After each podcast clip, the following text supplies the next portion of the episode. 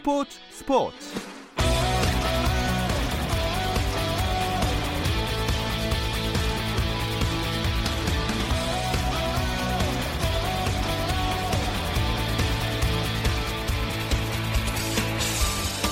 스포츠가 있는 저녁 어떠신가요? 아나운서 김종현입니다. 오늘 하루 스포츠계를 돌아보는 스포츠 타임라인으로 김종현의 스포츠 스포츠 출발합니다.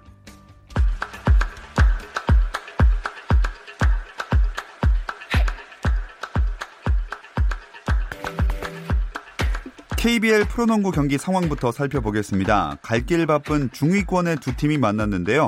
안양 실내체육관에서 안양 KGC 인삼공사와 전주 KCC의 대결이 펼쳐지고 있습니다. KGC는 오랜만에 연승을 노리고 있고 개막 초반 돌풍을 일으킨 KCC는 최근 3경기에서 1승 2패로 주춤하고 있어서 승리가 반드시 필요합니다. 이 경기 현재 4쿼터 진행 중이고요. 안양 KGC가 72점, 전주 KCC가 66득점을 했습니다. 프로배구 V리그 경기도 열리고 있습니다. 남자부에서는 KB손해보험 대 현대캐피탈 대결이 진행 중인데요. 이 경기 현재 세트스코어 1대1 3세트 진행 중이고요. 현대캐피탈이 19점, KB손해보험이 18점을 올리고 있습니다. 여자부는 IBK 기업은행 대 도로공사의 경기가 펼쳐지고 있고요. 현재 세트스코어 2대 0으로 한국도로공사가 앞서 있는데요. 3세트에서도 역시 23대 19로 경기 승리에 가까워져 있는 상황입니다.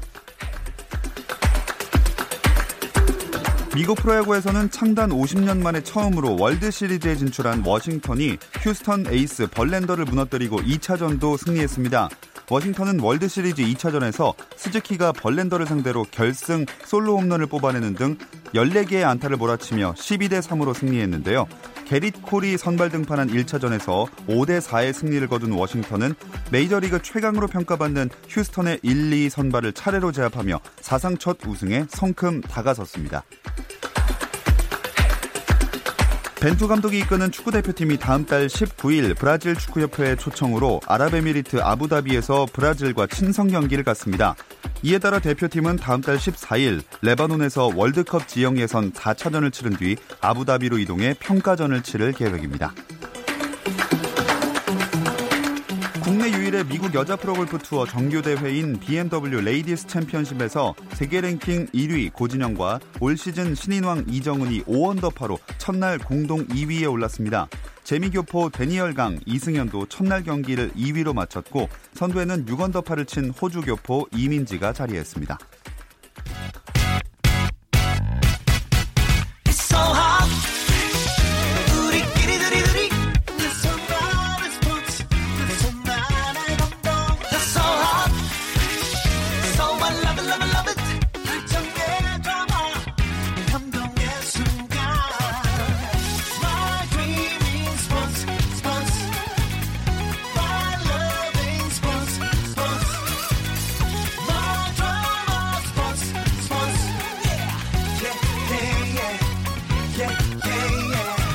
김종현의 스포츠 스포츠.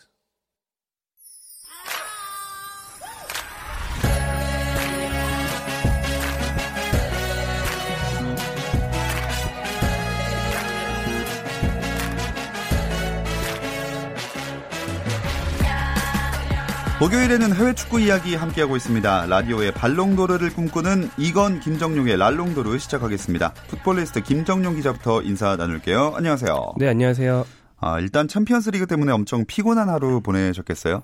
어, 네, 챔피언스 리그 하고 올 때마다 얘기하는 것 같은데, 네. 네, 수면 시간의 절대적인 부족 때문에, 음. 오늘도 이제 약간 그 자양강장제 비슷한 걸 먹고 아, 왔습니다. 네. 네. 이 자리까지 나와주셔서 감사합니다. 그리고 또, 발롱도르의 유럽 특파원 이건 기자도 만나봐야겠죠. 이건 기자 안녕하세요. 네, 안녕하세요. 이건입니다. 네, 지금 영국에 계신 건가요? 네, 아닙니다. 저는 지금 제가 지금 서 있는 곳은 그 자양강장제로 유명한 도시, 네 그리고 사운드 오브 뮤직으로 유명한 도시, 그 오스트리아 짤츠부르크 지금 중앙역 광장 한 가운데 서서 지금 전화 연결로 방송을 하고 있습니다. 어, 오스트리아. 아마 황희찬 선수 경기를 보러 가시는 것 같은데 페널티킥을 유도하기도 네, 했고 진짜 맹활약을 했어요. 네, 어제 이제 이 오스트리아 짤츠부르크에서 어, 짤츠부르크와 그리고 나폴리 간의 이제 챔피언스 리그 경기가 있었는데, 어, 일단 결과는요, 어, 이 나폴리가 3대 2로 짤츠부르크를 눌렀는데 경기는 상당히 재밌었어요. 특히 그 황희찬 선수 같은 경우에는 아, 짤츠부르크의 왼쪽 날개로 나섰는데 상대 이제 그 이렇게 페널티킥을 유도하는 또 멋진 모습 보여줬거든요. 개인기로 선수를 제치면서 들어가면서 파울을 얻어냈는데 결국 어, 그 페널티킥 얻어내면서 어, 많은 축구 관계자들도 그렇고 팬들에게도 강한 인상을 남겼고 다만 결국 짤츠부르크가 전체적으로 어린 팀이고 젊은 팀이기 때문에 어, 집중력에서 아쉽게 어, 이제 마지막에 결승골 허용하면서 지면서 아무래도 16강 진출이 조금은 힘들어지지 않았나 음. 아, 라는 그런 상황입니다. 그 경기 후에 황희찬 선수도 만나 보셨나요? 아, 그러니까 경기 후에는요, 저희가 이제 그 믹스존이라고 취재진과 선수들이 만나서 인터뷰하는 장소가 있는데, 그곳에서 직접 만나지를 못했어요. 왜냐면, 황희찬 선수가 어제 너무 잘했기 때문에, 네. 이매 경기마다 경기가 끝나고, 양 팀에서 한 선수씩 그 도핑 테스트를 무작위로 하는데, 아, 그, 거기에 걸려가지고, 이제 도핑 테스트를 하러 가자. 이렇게 돼서 나오지는 못했고, 대신에 그, 구단 관계자를 통해서 황희찬 선수의 그 어제 경기 소감에 대해서 한번 좀 요청을 했습니다. 한번 지금 황희찬 선수 얘기를 제가 얘기하는 것보다 직접 들어보시는 게 나을 것 같습니다.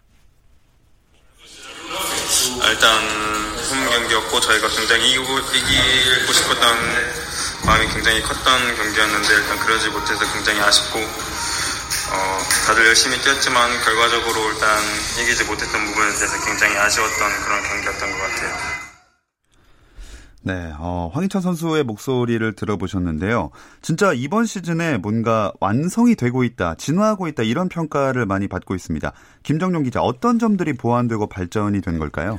어, 네, 뭐 다양한 면에서 뭐 전술적으로도 그렇고 나아진 점이 다 보이는데 제일 재밌는 건 그 개인기 특훈에 아, 대한 얘기인 것 같아요. 예. 최근에 좀 화제가 많이 됐었는데 황희찬 선수가 그 한국에 들어올 때마다 그 프리스타일 그러니까 축구 개인기 묘기로 유명한 전권 씨를 만나서 같이 훈련하는 게 뭐 이렇게 동영상으로도 퍼져가면서 화제가 됐었거든요. 최근에 리버풀, 나폴리 이런 강팀을 상대로 드리블 돌파가 계속 되니까 네. 혹시 그 특훈 효과를 발휘한 게 아니냐 사람들이 궁금증을 가졌는데 어젠가 그 국내 기자들이 가서 정말 물어봤죠. 정말 전권한테 개인기를 배웠냐. 네. 그랬더니 황희찬 선수가 뜻밖에도 전권 씨를 선생님이라고 부르면서 어. 전권 선생님한테 배운 어떤 개인기가 뭐 딱히 그것 때문은 아니겠지만 아무튼 그런 게 몸에 녹아서 좀 나오는 것 같다 이렇게 얘기를 했거든요. 뭐 사실 축구 실력을 놓고 따지면 전문 선수 황희찬 선수가 당연히 뭐 그런 프리스타일러나 이런 분들보다는 거의 뭐 몇 배 위겠지만 예. 그래도 어떤 특이한 부분 하나는 그런 분들한테도 배우려고 하는 이런 자세가 음. 또 지금의 상승세를 만들지 않았나 싶습니다. 그렇습니다. 저도 그 영상 봤는데 실제로 그때 배웠던 개인기를 그 반다이크 리버풀의 그 반다이크 선수를 제칠 때도 비슷한 장면이 나오기도 했고 어 쉽지 않은 거잖아요. 선수가 어쨌든 선수가 아닌 사람에게 배운다는 게 어, 이런 활약이 아무래도 그런 마음가짐이라면 시즌 내내 이어질 것 같습니다. 그리고 계속 이어진다면 아마 큰 리그로 이적도 할 수 있지 않을까요? 네, 뭐 이제 사포만 정복하면 다 정복하는 것 같은데. 사포. 네. 어렵습니다. 자, 지금 어, 이적설이 실제로 나고 있습니다. 지금 팀 동료 엘링 홀란드가 워낙 주목받고 있어서 약간 가리긴 했지만 그래도 이제 팀 내 1, 2위 정도의 주목도를 따진다면 홀란드가 1위, 황희찬이 2위 정도라고 할 수 있겠고요. 황희찬 선수가 실제로 프리미어리그의 아스날이나 크리스탈 팰리스 같은 강팀과의 이적설이 나기 시작했습니다. 음. 그렇기 때문에 현재 같은 활약, 특히나 이제 챔피언스리그에서 보여주는 어떤 강팀 상대로의 경쟁력 조금만 더 이어간다면 아마 당장 1월에도 또 내년 음. 6월에도 뭐 충분히 많은 관심 받을 수 있을 것 같습니다. 사포까지 섭렵하면 1위 홀란드 제칠 수 있다고 보십니까? 네이마르와 비교가 많이 되겠죠, 그러면. 아, 그렇군요. 네. 자, 이건 기자 아까도 잠깐 얘기가 나왔는데 이 홀란드 선수에 대해서 얘기를 좀 해 주시죠. 네, 어, 이 홀란드 선수가 일단 많은 축구 관계자들 특히 빅클럽의 주목을 많이 받고 있는데 어, 기본적으로 어제도 골을 넣으면서 음, 이제 유럽 챔피언스리그 조별리그 이제 시작해서 세 경기에서 가장 많은 골을 넣어서 여섯 골을 넣었거든요. 그래서 이제 그 기록을 대기록을 하나 세웠고요.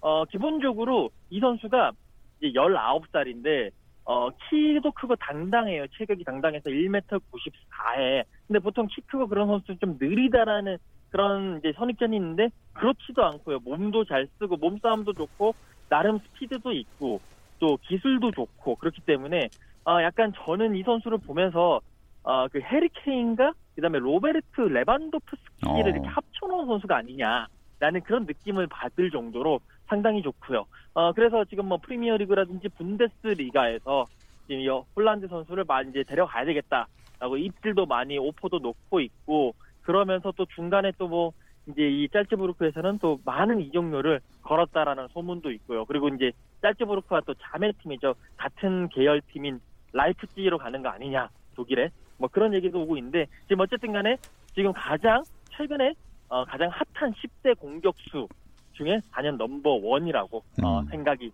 할 수가 있겠습니다. 네, 저는 홀란드 선수를 처음 그 영상으로 봤을 때 이름이 홀란드인데 국적은 노르웨이고 어, 오스트리아에서 뛰고 있다는 게 참 재밌었거든요. 근데 더 재밌고 신기하고 놀라운 건 이 선수가 아직 10대라는 거예요? 네, 아직 19살인데 사실 뭐 이런 표현은 좀 그렇습니다만 그래도 얼굴을 보고 있으면 약간 뭐 10대라기보다도 조금 더 나이가 들어 보이는 네. 느낌은 있긴 한데 아직까지 19살이 그렇기 때문에 그 이정료라든지 가치가 상당히 높고요. 현지에서도 이 홀란드 선수에 대한 인기가 상당합니다. 올 시즌에 어 벌써 지금 많은 골을 20골을 넣고 있는데요. 어 그렇기 때문에 뭐 30번 그 홀란드의 유니폼을 입고 있는 팬들도 상당히 많이 있고요. 어 한 가지 또 놀라운 게 어제 mixed zone에서 있는데 사실 그 뭐 노르웨이 선수 노르웨이 국적이고 오스트리아에서 뛰고 있으면 뭐 오스트리아 기자들이라든지 뭐 노르웨이 그 기자들이 와서 질문을 할 법도 한데 영국에 또 기자들이 대거 어. 몰려와가지고 그 홀란드 선수와 인터뷰를 하더라고요.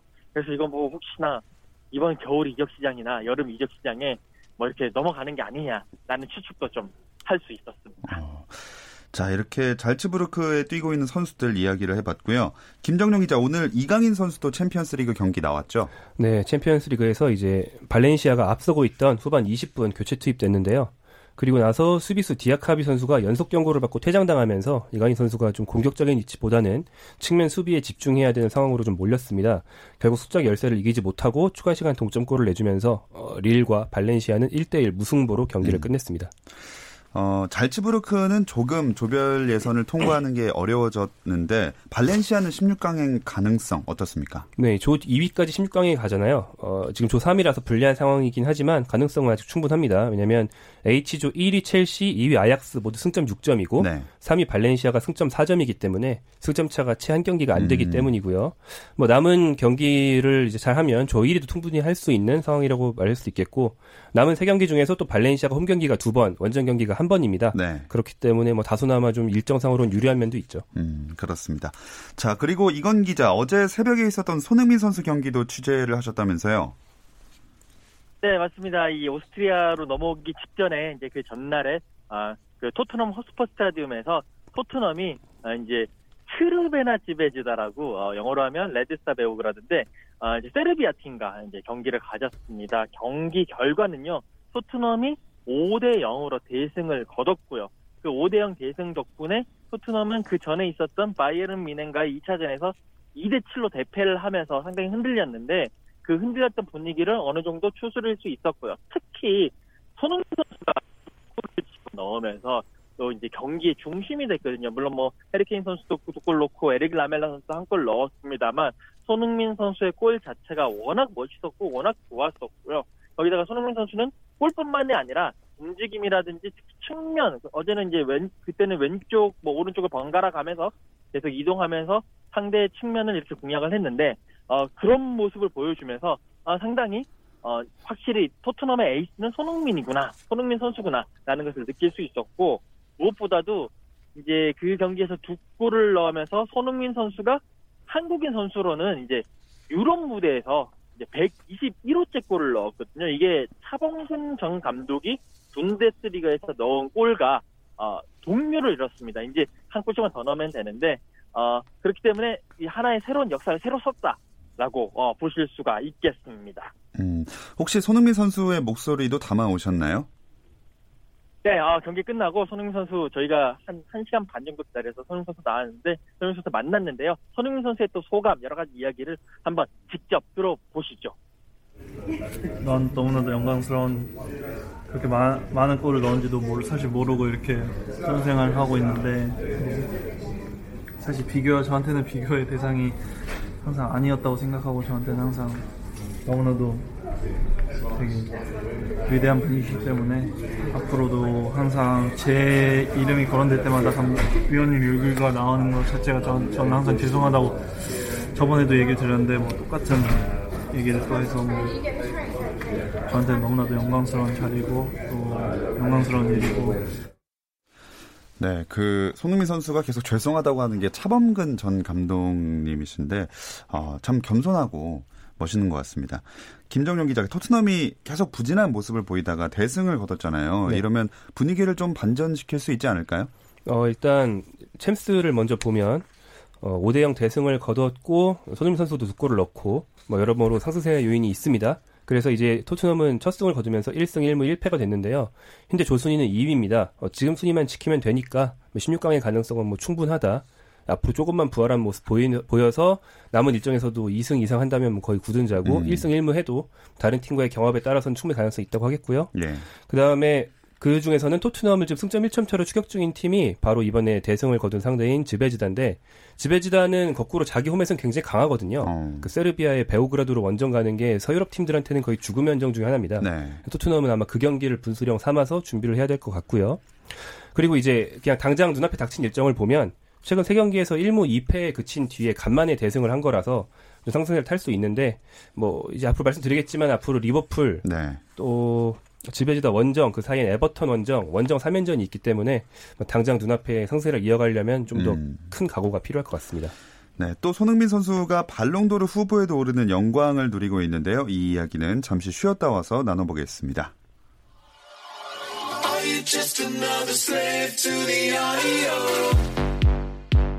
국내 유일 스포츠 매거진 라디오 김종현의 스포츠 스포츠 해외 축구 라디오 방송의 발롱도르를 꿈꾼다. 이건 김정용의 랄롱도르 스튜디오의 김정용 기자 그리고 지금 오스트리아 어딘가에 서 계신 이건 기자와 함께하고 있습니다. 자, 이건 기자, 손흥민 선수가 발롱도르 후보에 올랐는데 현지 반응 어떻습니까? 아, 네. 그 이제 토트넘에서는 손흥민 선수와 그리고 이제 휴고 요리스 골키퍼 그 선수가 두 명이 올랐는데요. 일단 기본적으로 현지 반응은 아, 오를 선수가 올랐다라는 것과 그리고 동시에 토트넘에서 해리케인 선수가 후보에 오르지 못했는데 그와 반면에 이제 손흥민 선수가 올랐다라는 거에 대해서 조금 놀라워하는 모습입니다. 음. 그렇기 때문에 어, 확실히 토트넘에서는 이제는 약간 무게 중심이 물론 이제 해리케인 선수가 그래도 이제 영국 사람들에게는 조금 더 중요한 선수긴 하지만 객관적인 조금 더 월드와이드한 그 이제 세계적인 관점에서 봤을 때는 아 손흥민 선수 쪽으로 무게 중심이 좀 가는 거 아니냐 그런 이야기를 하고 있고요. 이게 한국 선수로는 세 번째거든요. 이제 2002년도에 설기현 선수가 올랐었고 2005년도에 박지성 선수가 올랐는데 그 당시에는 이제 50인이 최종 후보였고 이번에는 30인이 이제 최종 후보 이제 2008년부터 바뀌었거든요. 그래서 30명 중에 30명 중에 한 명이다. 그게 손흥민 선수다. 이제 손흥민 선수도 월드 클래스 반열에 올랐다라는 어, 그런 평가가 상당히 많이 있습니다. 네, 참 뿌듯한 소식인데 뭐 수상 가능성이야 희박하지만 그래도 후보에 이름이 오른 것만으로도 대단한 일이라는 생각이 들지만 또 결과가 그 궁금해질 수밖에 없습니다. 김정용 기자, 결과 언제 나오나요? 네, 12월 1일이고요. 프랑스 파리로 예정돼 있고 뭐 정확한 장소는 나오지 않았지만 파리가 될 것으로 알려져 있습니다. 뭐 앞서 말씀하신 대로 수상 가능성은 상당히 희박합니다만 어 사실 그 한국인 두 명을 비롯해서 앞서 후보에 오른 후보자가 아시아인이 총 6명이 있었거든요. 네. 뭐 일, 본에 우리가 잘 알고 있는 뭐 나카타, 나카무라 이런 선수들 포함해서 쭉 있었는데 그 중에서 역대 아시아 선수 최다 득표가 한 표입니다. 음. 그러니까 조성민 선수가 이번에 이제 조성민 선수는 아시아에서만 지지를 받는 게 아니고 국제적으로 이제 비밀대 예. 사력을 한 선수니까 한 서너 표 정도만 지지를 받아도 아시아 최고 기록 이 별거 아닐 수 있지만 어, 손흥민 선수의 성과가 어떤 국가대표에서뿐 아니라 빅리그에서 다 검증되었다는 한 지표로 볼 수 있기 음. 때문에 꼭 수상이 아니더라도 몇 표 받는지 좀 주목해보고 싶어지는 상황입니다. 아, 이때 최다 득표 아시아인이 한 표였군요. 네. 하긴 어느 누군가 전 세계에서 서너 명은 손흥민 선수가 세계 최고다라고 뽑는 거니까 네, 득표가 조금이더라도 사실 유력한 후보 아니면 다 소수니까 네, 기대를 한번 해보겠습니다. 그리고 이강인 선수는 2019 코파 트로피 후보에 올랐다고 하는데 이건 어떤 시상식인가요? 네, 이건 어, 이건 자꾸 얘기하시니까 저쪽에서 대답을 할 것 같아서 가끔 그럼 요건 네. 네, 요건 자, 작년에 발롱도르 주관사인 프랑스 풋볼이 신설한 이번에 2회째를 맞는 상입니다. 이제 발롱도르가 쉽게 말해서 세계 MVP라면 코파 트로피는 세계 young player of the year라고 보시면 되겠는데요. 음. 최고 유망주를 뽑는 상이고 21세 이하만 대상이 됩니다. 그리고 이제 투표에 역대 발롱도르 수상자들이 참여해서 이제 잘 나가는데 후배를 뽑는다는 음. 그런 의미가 좀 있죠. 근데 이 후보는 어 발롱도르보다 더 적습니다. 10명만 후보가를 선정하는데 어. 이강인 선수가 여기 포함됐기 때문에 뭐 상당히 의미가 크다고 하겠고요. 또 이강인 선수가 2001년생으로 18세잖아요. 네. 이번 후보 중에선 이강인 선수가 이제 최연소입니다. 어. 수상 가능성은 역시나 좀 적은 편이겠죠, 아무래도. 뭐 발롱도르의 손흥민보다는 높지만 사실은 이제 함께 후보에 오른 선수들은 대부분이 유럽 빅리그에서 이미 활약하고 있는 선수거든요. 뭐 단적으로 말해서 제일 유력한 후보인 판다이크라든가 음. 이미 이정료가 1억 유로가 넘어간 그 아틀레티코의 주앙 펠릭스라든가 예. 이런 선수들이 있는데 이강인 선수는 그 U20 월드컵 골든볼이라는 그 성과로 여기 포함됐다고 보시는 게 맞겠고 음. 역시나 수상 가능성은 좀 낮은 편이죠. 네. 자, 그리고 이건 기자, 우리나라 선수들이 속한 팀 말고 유럽 현지에서 좀 더 주목했던 챔피언스 리그 경기는 어떤 경기였나요? 아, 일단은 그 리오넬 메시 선수가 이제 그 슬라비아 프라하 원정, 그러니까 바르셀로나가 슬라비아 프라하 원정을 떠났어요. 거기서 리오넬 메시 선수가 경기 초반에 한 골을 넣으면서 결국 바르셀로나가 2대1로 이겼는데 요 경기 많은 분들이 봤었고 어, 바르셀로나는 2승 1무를 거두면서 조 1위를 계속 유지를 하고 있거든요.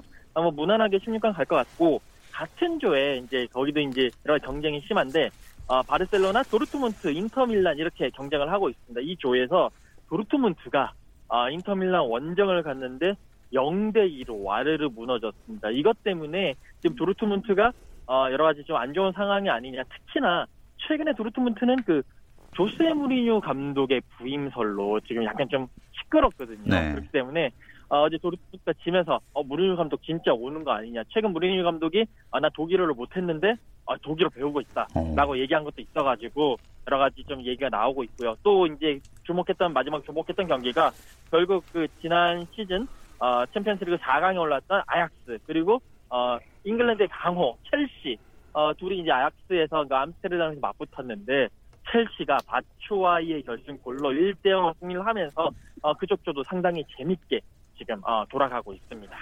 자, 챔피언스 이야기 들어봤고요. 또 이승우 선수랑 관련해서 좋지 않은 이야기들로 들리던데 어떤 상황인가요? 그 벨기에 한 언론에서 이승우 선수가 지금 신트 트라이던에서 여러 가지 훈련 태도도 좋지 않고 예전에 바르셀로나 유스 팀에서 뛰었던 그런 영광에 이제 빠져가지고 불성실하다. 그러면서 훈련장에서 쫓겨났다. 뭐 이런 기사가 이제 최근에 나왔습니다. 그래서 여러 가지 뭐 국내 언론도 그렇고 또 같이 신트 트라이던의 그 푸엉 선수가 있는데 그 베트남 선수죠. 베트남 언론들도 그런 이야기를 했습니다.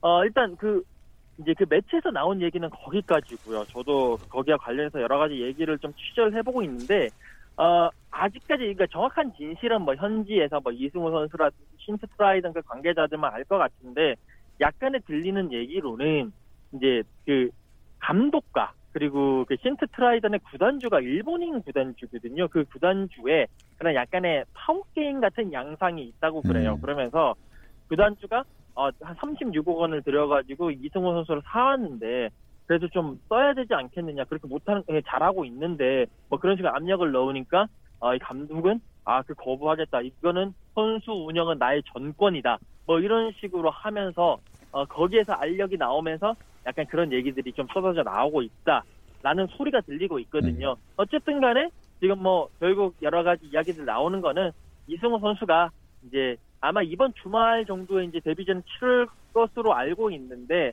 어, 주말에 나와서 좋은 모습을 보이면서 어, 그런 여러 가지 안 좋은 소식들 뭐 이런 것들을 좀 실력으로서 어, 타파를 해야 되지 않을까 싶습니다.